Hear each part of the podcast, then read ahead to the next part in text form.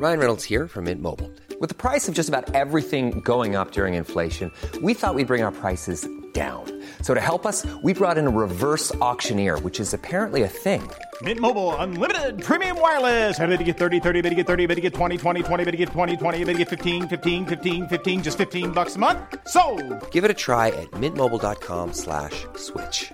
$45 upfront for three months plus taxes and fees. Promo for new customers for limited time. Unlimited more than 40 gigabytes per month. Slows. Full terms at mintmobile.com.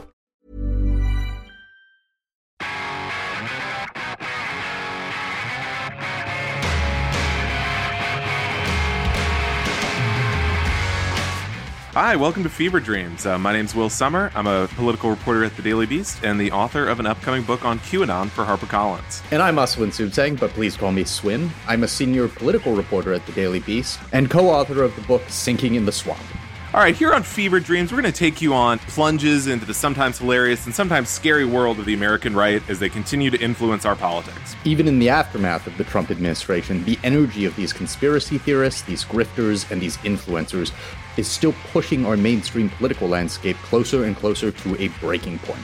Will, have you gotten your Freedom Phone yet? no, I haven't. For listeners, this is a phone that launched last week promising to be sort of the official phone of the MAGA movement. It was going to have privacy and all this and come preloaded with things like Parler and the One America News and Newsmax app. so it is a smartphone. It's not like a Cricket knockoff. Right. Well, so so the way it works is well, because I think crickets can be smartphones too, but just like not very expensive ones. So in this case, Freedom Phone. I had never heard of Freedom Phone until last week, and Freedom Phone kind of burst onto the scene by this gentleman named Erik Finman, who is the self-proclaimed youngest Bitcoin millionaire. His other claim to fame is he invented a quote real life Doctor Octopus suit. So he Wait, wait, wait, wait, wait. we have to pause for a moment. What can the real life Doctor Octopus suit do? Because if I recall correctly, it's in comic canon that the suit takes over the body and makes you like this megalomaniacal villain who parades around Manhattan. in real life it drives you mad you become Is- man is- is that what this does? no it's like you know it's like you have the extra the arms around you like in spider-man so in this guy's case so he kind of bursts onto the scene or bursts back onto the scene and he says i've invented the freedom phone and he has this like really good promo deal going with like what I said was like every conservative influencer who's less big than Ben Shapiro. Like so he had like Dinesh D'Souza, he had Ali Alexander who was involved in the January 6th the the protest outside the Capitol that I mean he planned it ultimately became the riot.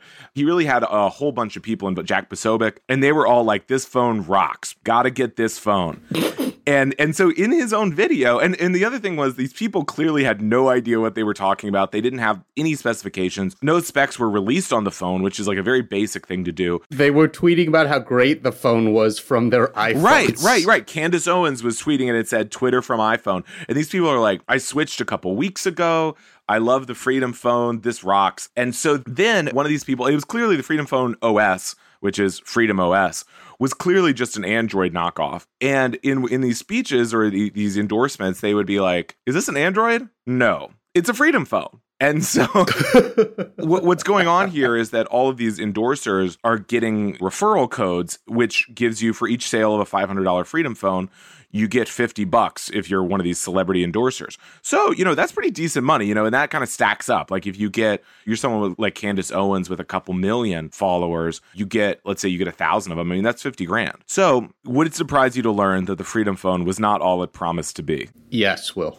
It would it would stun me. So the Freedom Phone's selling for 500 bucks, and the pretty quickly I sussed out, uh, as as did some other people on the internet, that the Freedom Phone is just a repackaging of this phone that's made in mainland China near Hong Kong called the Umidigi, and this is like a budget phone for 120 bucks, available on Alibaba. And this now, meanwhile, Erik Finman, the creator of the Freedom Phone, has been saying things like, "This is the best phone in the world, and this is comparable to a top of the line phone from Apple or Samsung." So, did he just ship over a bunch of these Chinese phones and then like plaster a new logo on it, or did he just like reverse engineer the exact same design. Oh no, he just bought the phone. yeah, he just. So you're calling him the creator or the inventor, but that doesn't even really scan. Here. Well, you know, I say that he claims they upped this. I invented the Swin shoe. I just bought a bunch of Nike and just wrote my name Right, on it. in a way, maybe Erik Finman is doing. It's a classic streetwear thing. He's the Dapper Dan of phones. You know, he's kind of freaking it. But anyway, so Erik Finman here, he basically he took these really cheap phones which by the way according to reviewers are even by the standards of a cheap phone pretty crummy. And you could you're spending 120 bucks on a phone you could get a better phone. And so he repackages it and sells it for more than four times the markup. And people love it. The freedom phone i think the sales have been brisk. After my story came out a couple of the endorsers deleted their stuff, uh, their endorsements. Conversely, some people like Tim Pool have doubled down, YouTube personality, and said that Will Sommer just hates this because it's going to free the internet. So, have you scoured the internet for actual reviews of this thing? Like people posting videos to YouTube of themselves using it? Like, what? Here's the thing so, the Freedom Phone, on top of everything else, doesn't come out until August. So, aside from the people who have endorsed it and have shown their unboxings, you know, the Freedom Phone comes in an American flag sort of valise case. It promises, obviously, comes preloaded with Parler and also confusingly Fortnite. A lot of the endorsers were like, also Fortnite, I guess. you can do that. No one who might be critical of Freedom Phone has really gotten an up close look at it. Okay, have you been able to track sales on this thing? Like, is this actually doing well, or is the, or is this grift over? Is this just one and done? Well, I'll tell you this. We can't really get a sense of the sales, but I think the Freedom Phone people kind of knew that as soon as this got out, what this actually was, the game was going to be over. And the reason I say that is because number one, it posted without any spe- specifications. Number two, when I talked to the guy at Freedom Phone at his launch party, he was like, oh shit, we're trending. Like, hell yeah, you know, it's going down. And then he said, oh yeah, I'll send you the specifications. Uh, okay, well, 48 hours later, I did not get them. And so, so I think they were kind of trying to make it difficult for people to make this connection to this Chinese phone. And the other thing I would say about my conversation with Erik Finman, the, the Freedom Phone inventor, is that, you know, he was talking to me, he's like, oh, Will Sommer. Oh, it's a badge of honor to get a hit piece from Will Sommer. Oh, be gentle, all this stuff. And then it's like, well, you are, this is not particularly honest operation. A lot of times when I interview people, they're like, I know what you're about, man. And I just think people can get along politically. And it's like, you know, I don't care about your politics, man. I care that you're you're selling this like knockoff phone in a deceptive way. That's awesome that he just said to you, it's like, oh, this is great. No publicity is bad publicity. It really was. It was so funny. He was like, well, you know, we're just out here selling the Freedom Phone. And then my story comes out and it's like, I do think it was probably not ideal for the Freedom Phone's future. But I do think that in a couple months, you know, if you have a particularly sort of red pilled relative, might be sitting there and they'll pull out their, whip out their Freedom Phone. Okay, not to go too deep into this con, but what are they claiming almost certainly falsely, is unique about this. What makes it particularly free? Are they claiming it's unhackable or that if you're using Twitter on this phone, the government or big tech can't censor you? Like, what is particularly marvelously free or MAGA about this device? That is the claim. They claim it's like the only phone that's good for your privacy. How is that possible? well, right. It's not. And here's the irony that, in fact, the Freedom Phone is, according to security experts, going to be incredibly easy to hack. Like, incredibly easy. Because, so apparently, some of the tech that Umidigi is putting in its phones already, I mean, we're talking about technology that is, I think someone said one of it, one of the pieces in it is from 2012. And so, this stuff, they were saying it has known hackability, it has known security flaws. Plus, just having this Android clone that they're going to have, it probably is not going to be getting security updates.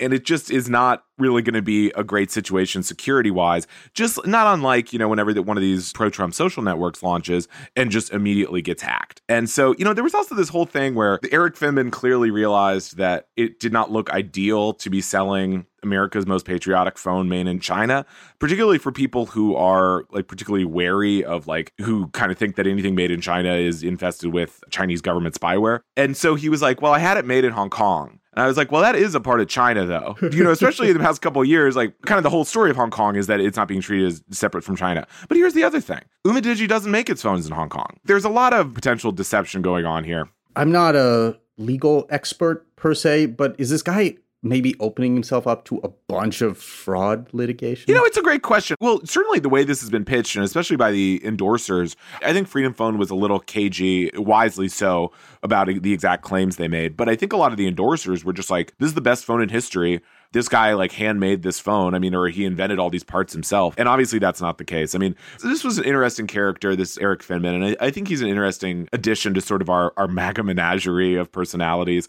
It would seem to me that he would have more respect or at least come off as having more respect for his audience and his customers if he just repackaged burner phones. Because at least in that world, you can kind of see, oh, oh, the Better Call Saul guy uses them, and that must mean they're secure from the feds. There is nothing to suggest that this would make you any safer from a hacker or the federal government trying to snoop on you or anything. But if you gave them like a cricket flip phone that you could just snap in half once you were done chatting with your drug dealer or whoever, that would seem to me like a more honest play here. Yeah, I mean that's exactly right. As someone quip, the only freedom you'll get from the Freedom Phone is a new lightness in your wallet. So, in the past few days, some of our listeners might have heard that TPUSA the very Trumpy, allegedly college and high school focused conservative organization, has been holding a multi day conference.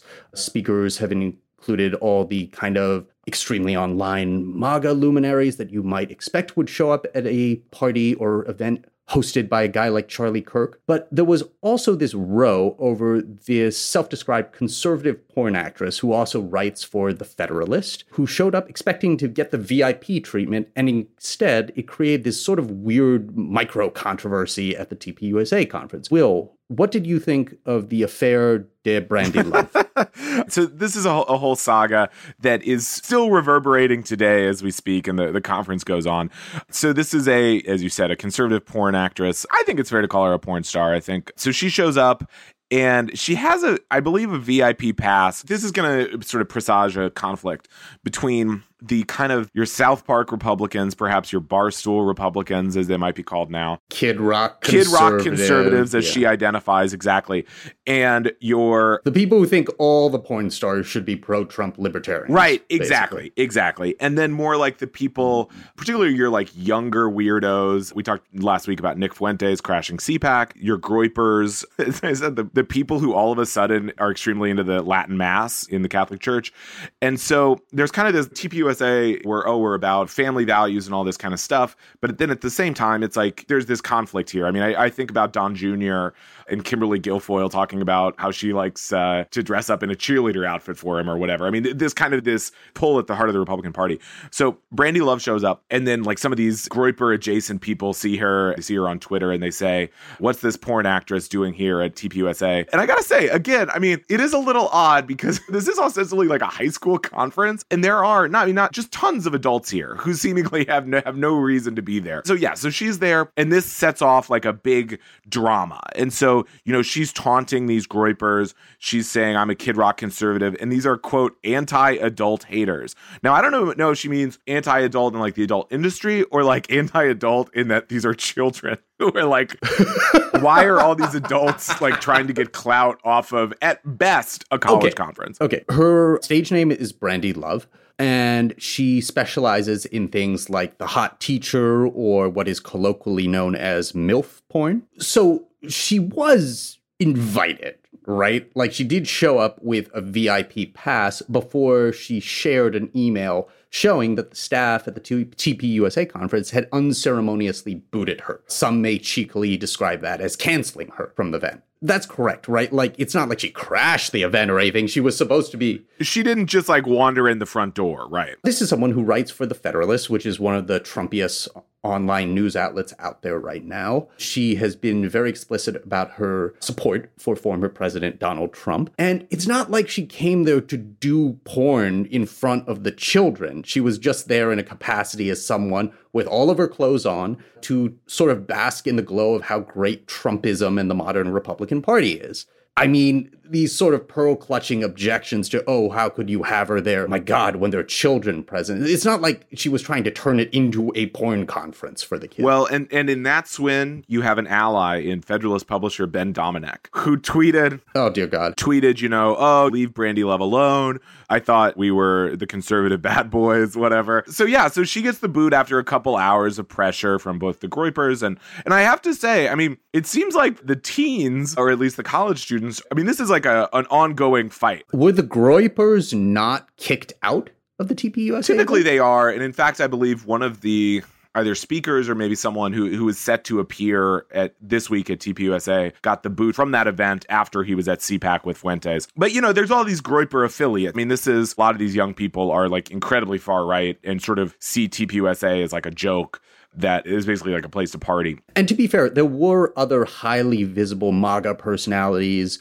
and people in conservative politics and legal world. For example, uh, former Trump attorney Jenna Ellis was tweeting about this. She brands herself as a staunch social conservative as well as a Trump conservative and talking about how, oh, if someone like Brandy Love can be welcomed at a TPUSA conference as a VIP, then what does conservatism even mean anymore? So there were other individuals kind of like getting in on it, trying to make it a bigger controversy than a lot of people thought it should have been.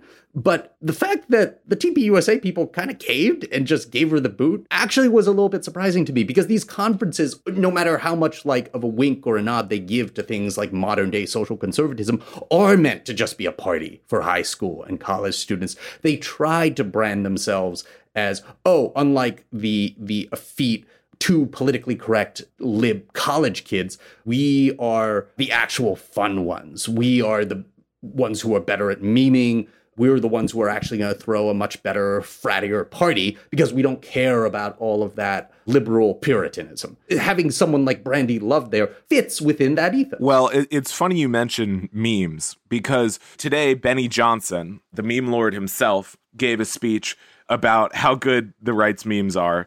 And that's his only. He move. did his Fortnite dances. He's been doing that for years. It's, it's genuinely horrible. Now that he has a family, he does like he's like I meme for the future of America's children and stuff like that. Like so, Benny gets up there and then he starts taking questions from the audience, and then a bunch of the questions are about porn and specifically aimed at the whole Brandy Love controversy.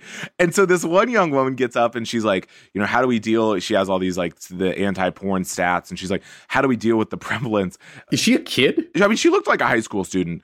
And she was like, How do we deal with the prevalence of pornography, even in this very room?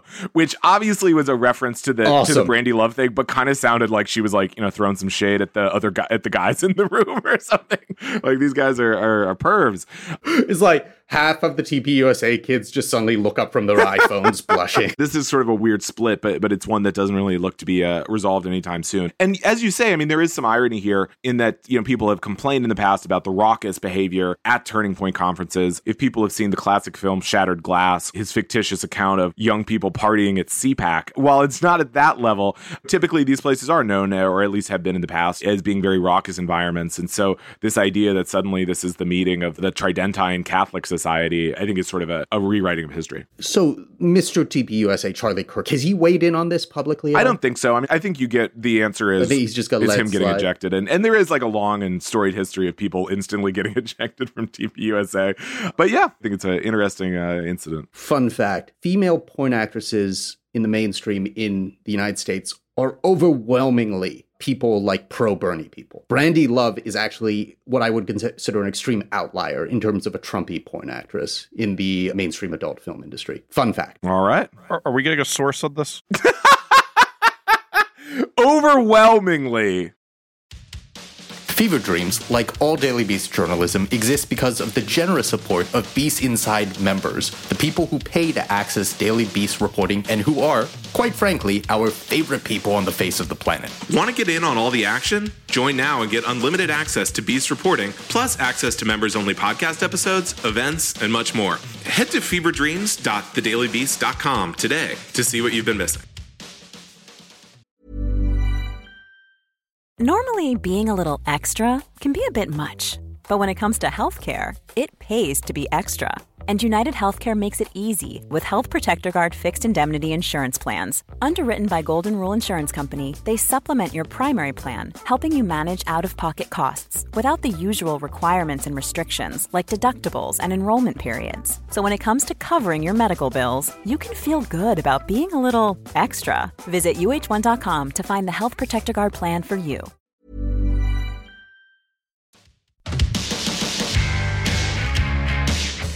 On this week's episode, we welcome Andy Richter to the pod. You may know Andy as a comedian and actor who, over the course of decades, has worked in American late night comedy, most prominently as Conan O'Brien's sidekick and announcer. A New York Times piece on Andy and his time on Conan described him as such last month. Quote, the 54 year old Richter brought a seemingly effortless irreverence to interviews, monologues, and comedy segments, injecting himself without overshadowing the man whose name was in the title. I, however, will always remember him as portraying Liz Lemon's brother on the 30 Rock episode Ludachristmas. You can find Mr. Richter on Twitter at Andy Richter. Andy, welcome to Fever Dreams. Hi, thanks for having me. How are you guys? We're doing Good, all thanks for coming on. And the first thing I, I want to uh, just sort of lay out there is that, look, anyone who follows you online can see that you are, shall we say, a little bit to the left politically. You're certainly even more politically outspoken than some, but not all of your late night brethren. And you've described yourself as something of a, quote, socialist to me in the past. Can you expand a little bit on that? Oh, just no. I mean, I mean, I'm a socialist in that I believe that government programs should help level the playing field in terms of quality of life for the citizens and taxpayers. That's simple. I basically want to live in Denmark or Sweden, or you pick the high tax, everyone lives a decent life kind of place. I mean, they're all complicated, but that's just it. I mean, we're already a socialist country, and I'm not the first person to say that. I mean, Social Security is socialism, and having a fire department is socialism. Having a carpool lane is socialism. It's you spread it around. it's a question of fairness, and um, we teach our kids. And I know Swin, you're having a you're becoming a father soon, and you know a basic thing that you teach your kids is that it's good to share. And it's good to share. It's not Oh, am I supposed to do that? yes, you will. You will. I mean, your wife will make you do it. And it's not a qualified lesson. It's good to share. If you have some and someone else has none, give them a little of yours. And that lesson seems to be lost on, on a good majority of the American public. You know, you reach, it's like, yeah, yeah, kids should share, but then once you be, once you get to be a grown up, fuck everybody. I got mine, fuck you. You've also talked before at length about how much despair, for lack of a better term, you, you have been wallowing in recently. And now that we're, I don't know, about halfway into the first year of the Biden presidency, why is that? There are a lot of people who have probably watched you on TV for decades and would be a little bit surprised to hear how thoroughly depressed you are about the current state of the landscape. I mean, I've been depressed. I'm not depressed about it. I'm just exhausted and kind of frustrated and a little pissed off. And because, and I mean, and I, you and I talked about this before, Swin, that, I mean, yes, I say I'm a socialist, I'm a Democrat, and my feeling for the way things move forward in this country are to make the Democrats more socialist rather than the socialists more Democrat, because I just think that that's the quickest way. That will be end up being the quickest way to to steering this giant behemoth into something a little more equitable. And and that I could be really wrong. you know, I mean, time time could prove me truly, truly wrong on this instance. But being kind of what I consider a pragmatist, which just basically means I'm old. I'm 54 years old, and I think that most people tend to become more realistic as they get older and as they see sort of they're exposed to lots of different systems and the shortcomings of those systems. It tends to temper their youthful excitement about the possibilities of huge wholesale change, which is in and of itself a bummer, but it just happens. You know, I mean, I've worked enough. I mean, just working in show business in tells me about don't get your hopes too high about about things being really cool and great. I mean, I have a really fun job, but there's a lot of people that stand in the way and who are paid to stand in the way between here and things being cool and great. That's actually something I want to pivot to in terms of your actual realm of profession. You've spoken frankly in the past about what you see as the limits of late night comedy, not just in a political sense, because I mean, I, I think we know where we all stand on that point, but also in terms of the spheres of entertainment influence itself. And having had a front row seat to that enterprise for the past four years of the Donald Trump era, um, what are your takeaways from that experience, and particularly with regards to the former leader of the free world's obsession with late night TV? Well, I mean, one of the things that was that's really that was really fucked up about Trump and that is fucked up about Trump is that he's not a politician and he's not interested in governing. He is in show business. And there's a bunch of people the Republican Party is taking full benefit of the fact that he's turned political discourse and involvement in this country into pro wrestling. And it's useful to them because it keeps some people who don't really care that much about politics, but they do like they do like to agree with a bully, basically. They like to have their bully who has a kind of a white man swagger of I don't follow rules, I make the rule. And that is a lot of people's fantasy. And he touches on that fantasy. And like I say, he doesn't give a shit about, I mean, anything but himself, but he doesn't care about governing. It's show business. And he wants to be the biggest name in show business and if he if that means being the president then that's what's really cool and as far as and you know and that right there that fucks everything up there should be a separation of of of showbiz and state in addition to church and state because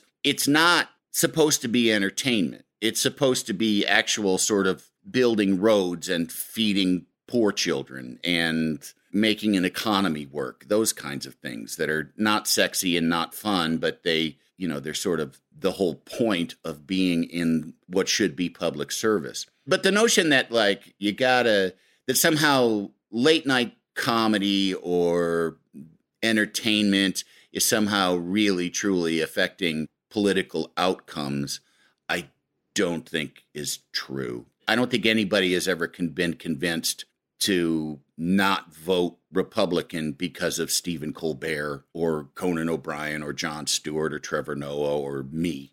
I think. And in fact, you know, like I'm political on social media. I'm not too political on the Conan show because that wasn't what our show was about. And that was a that's a conscious decision that we've made over the years. We started out being about absurdity and silliness, and then topical humor became a very big thing and very pointed sort of liberal leaning humor became you know it became it became the smart humor and i'm making air quotes and we still felt like, no, that just that doesn't sound like any fun. Let's just keep, you know, having masturbating bears and and robots on the toilet and things like that, which is just so much more. In having a conversation once with Conan about it, he said he thinks that it's it's ultimately more valuable to the culture to have robots on the toilet rather than to be a cheerleader and you know preaching to the choir about that liberal is better than conservative. Well, another late night personality who I think a while ago, just just a few years ago, might have fallen into that category,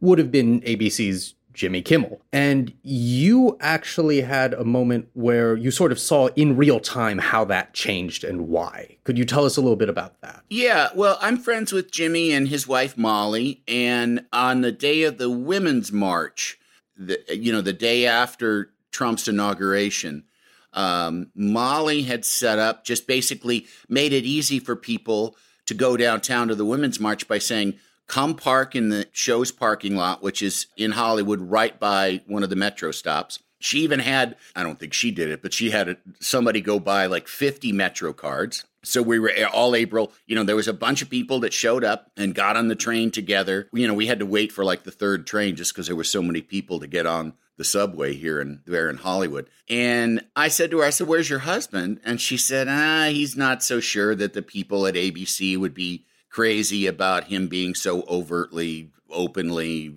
publicly, visibly political about something, you know, like starting. And I think also too, there were there were still a status quo opinion that like well you know yeah trump's an asshole and yeah he's a incompetent and you know yeah he's a racist demagogue but i don't know maybe the trains will still run on time. They weren't ready to fully pull the trigger on oh yeah he's a destructive fascist. So i think jimmy was still kind of going under that sort of that conception that you know like the bosses wouldn't want him being so obviously anti-trump or so obviously any taking any kind of political stance. Being obviously pro-trump i think would have been a problem too. He had a child molly had a baby that had um, i believe it was heart issues and had to go through a bunch of surgeries and it was very touch and go. And Jimmy just became an advocate for healthcare for for everybody, you know, for universal healthcare, making sure that kids like his don't die.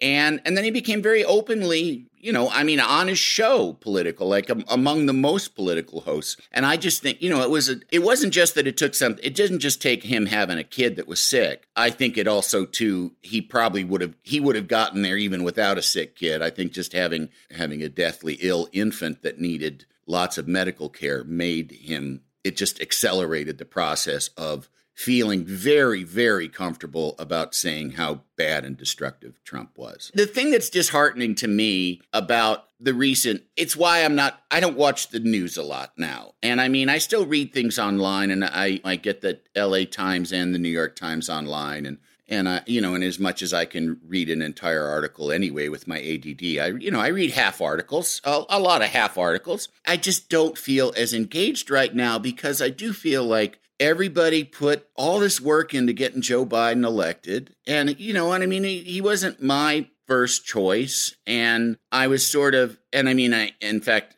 early on in the race, I, you know, my whole thing was just that he was too old. I, I but in retrospect, I do kind of think like, eh, I don't know if anybody else could have won. You know, I'm not a statistician, but I just, it just does kind of feel like, no, we needed like, in this transitional period, we needed like a safe, middle of the road old white man. Like that just seems to be like calming to a lot of people. So it became him. And I mean, and he's done, you know, I feel like he, his heart's in the right place. He's, you know, but he is a creature of this kind of this machine. But I am really, I get really bummed by the fact that he won and he won pretty handily. And every, but every single candidate was, was, was representing different sort of policy issues that we just can't get through.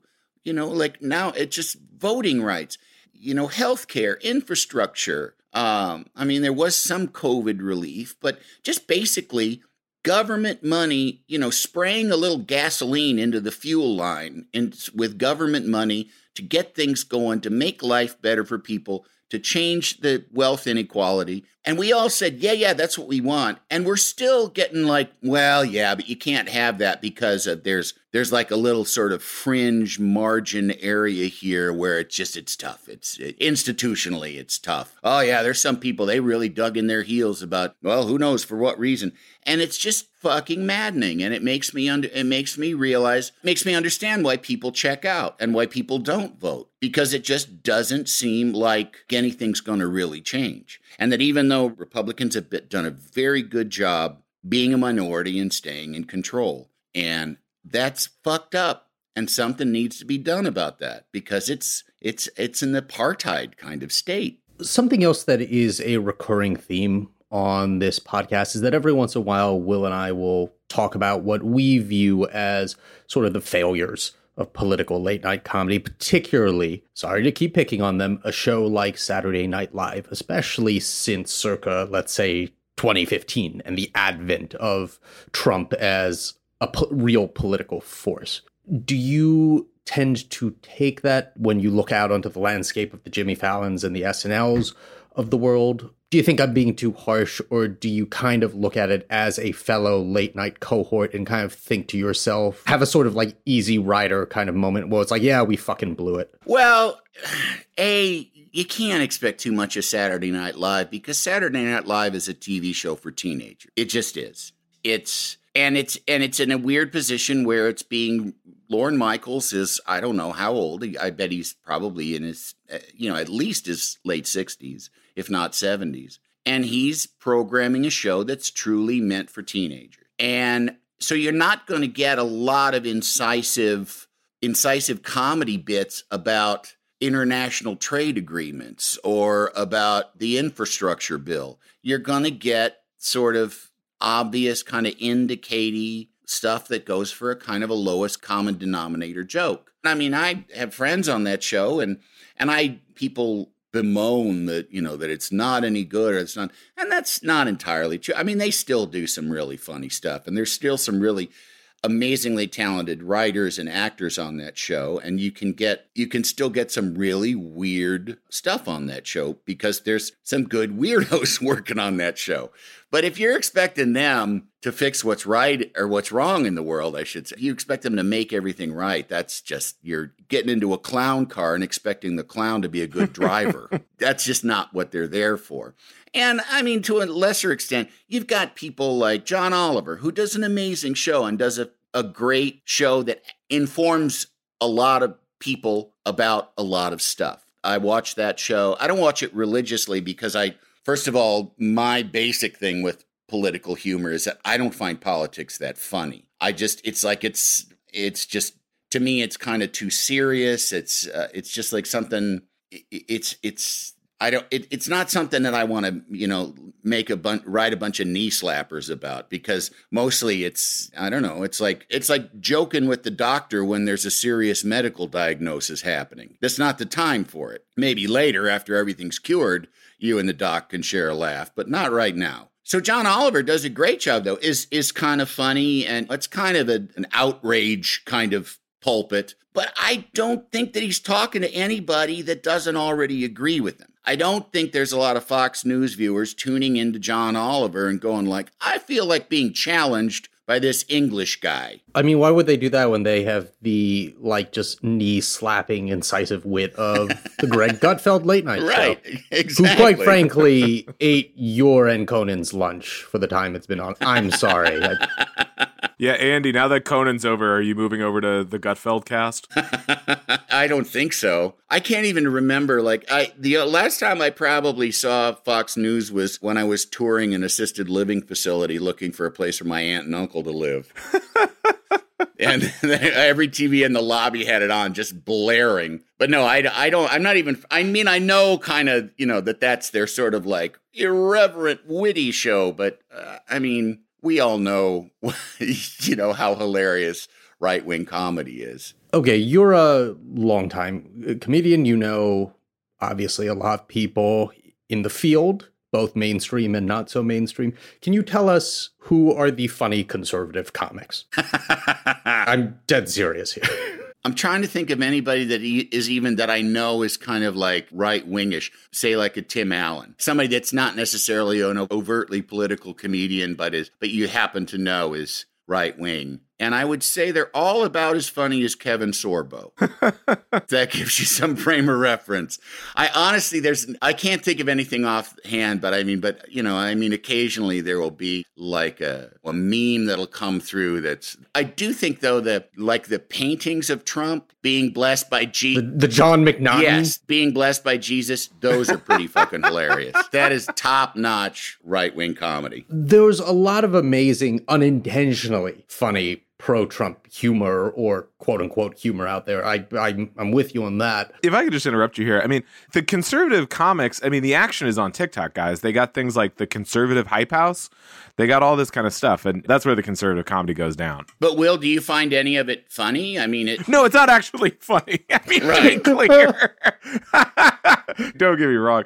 You have to look at it. I'm not seeking it out. I think there's some Stockholm syndrome here, where I, I consume a hundred of these guys, and then one of them, I'm like, well, that's all right. Yeah, yeah. A lot of comedy, not all comedy, is is looking at a situation and going, huh, look at that. That's pretty fucked up, right? That little aspect of it that nobody else kind of caught. And then everyone goes, yeah, that is fucked up. I mean, that's, you know, observational humor is, you know, you take it from the basic thing about airplane food. Everyone's eating airplane food. And then you've got somebody whose job it is to just put the words together in a way that makes you think about airplane food in a way that you haven't thought. But it's a subversion. And when you're coming from a white male power base, it's kind of hard to subvert. You're not subverting to subvert the sort of liberal agenda, which is just to basically, you know, the liberal, what is the liberal agenda? But to say, like, yeah, maybe we should take some tax money and make life better for poor people. Like, to subvert that, where's the laughs in that? Like, that's just kind of mean. When you're so heavily invested on the side of power,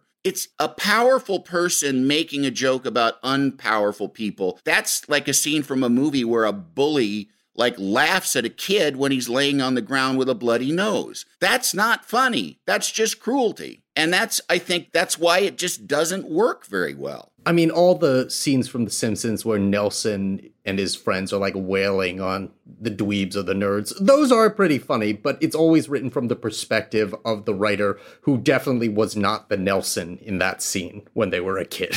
In that instance, I think it's the absurdity of cruelty. Oh my God, why are they being so mean to these? Why are they actually causing physical harm to a completely non threatening entity? Like, that's you know there there's an absurdity there that's kind of funny. And also too the the trauma of being bullied you can process it by laughing at a funny at cartoon people bullying each other especially when that great ha ha that's so fantastic. Just that laugh is says more than somebody's dissertation about cruelty in comedy and about bullies in humor. Just ha ha. That says everything you want to know about what's funny about bullies is just Well, I think there's one way I can change your mind. I'm going to send you in one email all of my like hilarious killer anti-critical race theory one-liners and i'm going to change your mind on this you're going to see the light So, Andy, you're obviously an observer of our contemporary scene. Today, big day. Jeff Bezos goes up in space. Why do you think these guys are so interested in going to space? And why does Jeff Bezos dress so goofy? He's got like a like a cowboy hat and everything. well because he's this fucking incurable nerd and then he's also a nerd that hasn't been told that he's wrong for about 30 years. So it just that's a twist you and, and contorts you into being even fucking weirder. And also I think money money makes you weird. Money make people talk about like LA being crazy and full of weirdos. Beverly Hills is the weirdest fucking neighborhood in this town because you see people who are absolutely physically, emotionally, spiritually warped by wealth. From their fucked up faces to just like the weird clothes they wear and just that they they just don't ha- they don't live on the same planet that we do. And i find them much more strange than anybody walking down hollywood boulevard in the supposedly weird seedy part of la and you've spent a good chunk of your life having to sit down and interview or co-interview these people. And one of these individuals even before he became a reality TV star, was Donald Trump himself. If I recall correctly, you and Conan interviewed him back in the year 2000, and something interesting happened on that show. Can you recount that? Yeah, he was on more than once. I had forgotten about it too. I mean, just because, but I mean, I forget it a lot. I mean, we did literally thousands and thousands of hours of television. So it's easy to forget when individuals were on. But somebody, somebody at work had it, they, they played it back. And I did remember it was when he was on, and I don't remember the chronology of it uh, because he came, and he also he came. I left the show for eight or nine years in 2000, and he came on a few other times when I wasn't on there, more than he did when I was on there. And the one time he came on, he was single, so I, I think he maybe had left Marla Maples because he also came on with Marla Maples and with Tiffany on the show at one point, and I. So when I, like I told you, I went into the makeup room and uh, Tiffany, who was I think two or three at the time, was getting full makeup. And I believe she had uh, hair extensions at age three. So did I when I was two or three. yeah, but that was that was more because of a medical condition, not just a vanity thing. Yeah. So he was on and he was single and was very jocular and very jovial. But I mean, at that time too, he was like kind of he was a clown. You know, he was in New York. He nobody really took him seriously. I mean, the one thing he did is like he got the the ice skating rink built quickly. Like, the, but other than that, you know, he bought things he couldn't afford and then ran him into the ground. And that was just kind of the status quo on him around New York. But also, too, he was a huge pea hound, as we say. So he was always on the make. That was the other thing that he was ladies' man, I guess would be the nice way to put it. But Conan asked him, just as a, you know, I mean, this is like the oldest trick in the book to do with a rich guest. How much money do you have on you right now? And Trump reached into his pocket, and when he pulled out the money, he had it in his front pocket, folded over. A condom came out of his pocket, and he held it up and went, "Oops, safe sex, everyone." And everyone was like, ah, ha, ha, ha, ha. It was, it was kind of gross. But, uh, you know, he's kind of gross. I don't really have a tremendous amount of interaction with the people that I don't, that I'm not fond of. I say, hello, how are you? And, you know, and I'm civil and everything, but I don't really engage much. It's funny. I do the same thing with people that I'm really sort of starstruck by too. They so it's like I react exactly the same with people I feel are beneath contempt and people that I feel too scared to talk to. Are you just saying that now because you're trying to cover up for the fact that the moment that condom hit the floor, you were like, "Oh my god, this is the coolest motherfucker I've ever met." I high I high five. Can he him. do I that? high him. I had him autograph the condom. I still have it to this day. well, on that terrifying note, Andy, it's been an absolute pleasure. Thank you for coming on. Come back anytime. Oh, thank you so much, guys.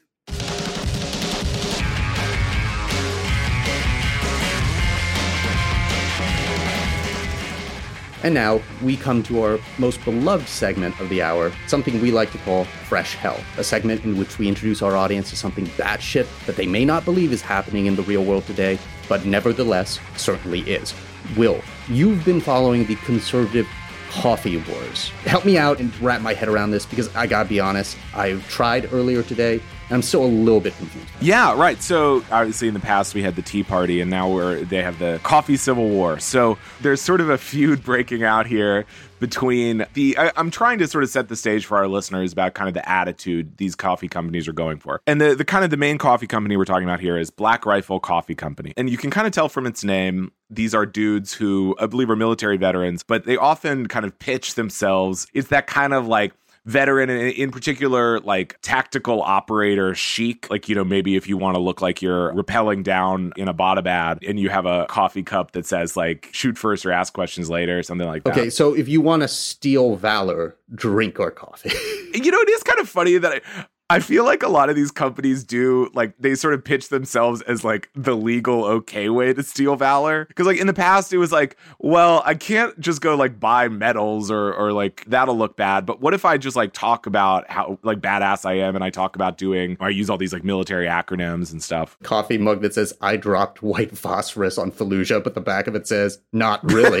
Just kidding. So the Black Rifle Coffee Company has for several years now sort of made their way by being like the the bad boys of the coffee industry. I remember a couple years ago they kind of broke onto the scene because Starbucks had said that they were going to hire something like 50,000 refugees or immigrants and Black Rifle said, "Well, we're going to hire 50,000 veterans." And at the time Black Rifle had like 30 employees, so that just seemed like a really obvious lie to me. think Starbucks already has a program geared specifically towards US military. Well, right, right, exactly. I mean, so this whole thing is just like, how can we get the press release? How can we get the pickup from Newsmax or Fox News? And I remember at the time being like, well, there's no way they're going to hire 50,000 people. I said this to a, a, conservative member of my family, and I was like, this is obviously a lie. He said, well, but you know, I hear it's pretty good coffee. And that kind of tells you that that's what it's about, right? I mean, you just get the brand out there. So, anyway, so they kind of grew into this whole media empire. And now we have this New York Times Magazine profile from Jason Zengerle of Black Rifle Coffee's founders. And the difficulty they're in right now is they've spent several years kind of appealing to the worst attitudes, particularly in the American man, about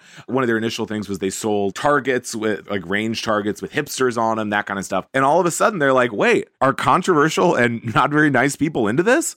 And so they had Kyle Rittenhouse wore one of their shirts and they had to distance themselves. And then, of course, that angered their fan base. And then, most notably, one of the kind of premier Capitol rioters was wearing a Black Rifle Coffee hat. Okay, two things. Well, first of all, you ruin everything for me. I mean, this Black Rifle Coffee could be awesome. And those shades, those sunglasses we talked about on last week's episode, look kind of cool. And I can't drink or wear any of it now because you're making me too, feel too dirty about it. That's number one. Number two, I love how Black Rifle Coffee is this perfect little metaphor for what has happened to the Republican Party over the past four years. It's like, oh, we spent all this time cuddling up to the worst elements in the conservative base and the Republican Party. And now we're stunned to see that we've gotten some blowback on it. No, I mean, it, it totally, I mean, right. Like, if you read this Times profile, it's very like, they're effectively saying, like, I thought I could make money off of people's worst impulses. Like, I didn't know it would be bad for me. I mean, it's like there was a, a QAnon promoter recently who posted some sort of Q, like, uh, what was taken as a symbol that he's a member of the pedophile cabal. And then he had to say, like, no, I'm not, no. So it's sort of in the same way. now Black Rifle finds themselves tied to these people and also a group of people that's like not super into compromise. And so they've been getting incredibly mad at Black Rifle and they sort of find themselves walking this line. And so in this Times profile, they kind of try to distance themselves pretty hardcore from some unsavory elements. So, for example, they say things like, I hate racist, proud boyish people. I'll pay them to leave my customer base. He says, you know, how, how do we. Proud Boys would a thousand percent take him up on that. All? They got bills to pay. right, right, right. Well, they have legal bills to pay.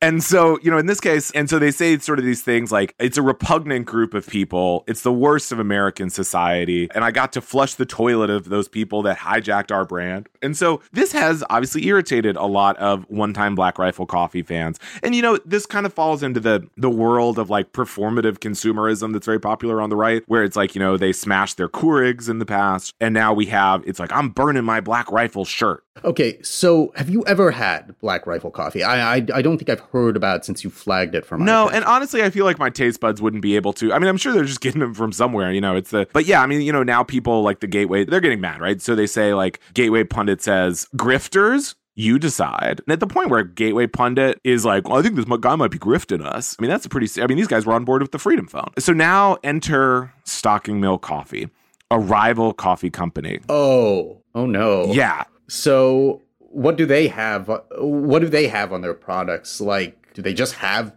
Trump's visage? How are they going to one up Black Rifle on this? Well, so they're kind of a lower budget operation, but these guys basically have emerged exclusively as the thing people buy when they're mad at Black Rifle Coffee. It's like a very parasitic relationship. A conservative and veteran owned coffee company providing the best premium beans roasted fresh for a fair price. And their slogan is arrive violently. Oh, great. Wait, what? I don't quite understand it myself. They just say arrive violently. Why do you want your coffee to arrive Because it's got to be badass, Swin.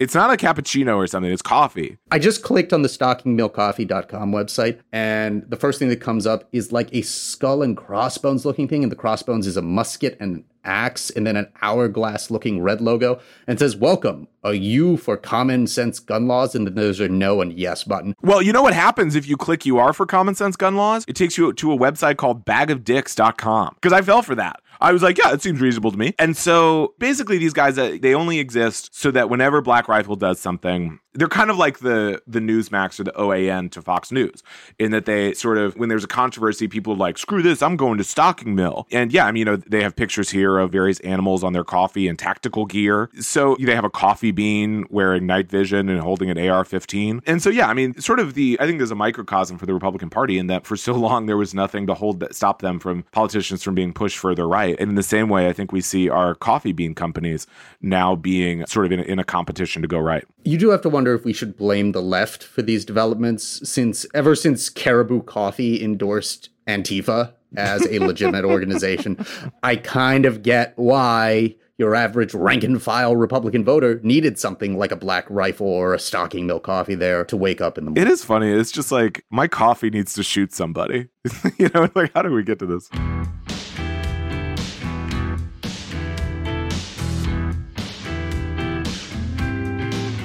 On that note, let's wrap up this episode of Fever Dreams from the Daily Beast. In future installments, we'll also be speaking to some awesome reporters and other colleagues at the Daily Beast and beyond, from politics, popular culture, and other overfed, underdeveloped institutions. We hope you'll subscribe to us on your preferred podcasting app and share the show on social media or at your family dinner table. If you'd like to follow us on Twitter, I'm at Will Sommer and Swin is at Swin24. Come say hello. This podcast is produced by Jesse Cannon with music by Brian Demiglio. Thanks so much for listening, and we'll see you next time.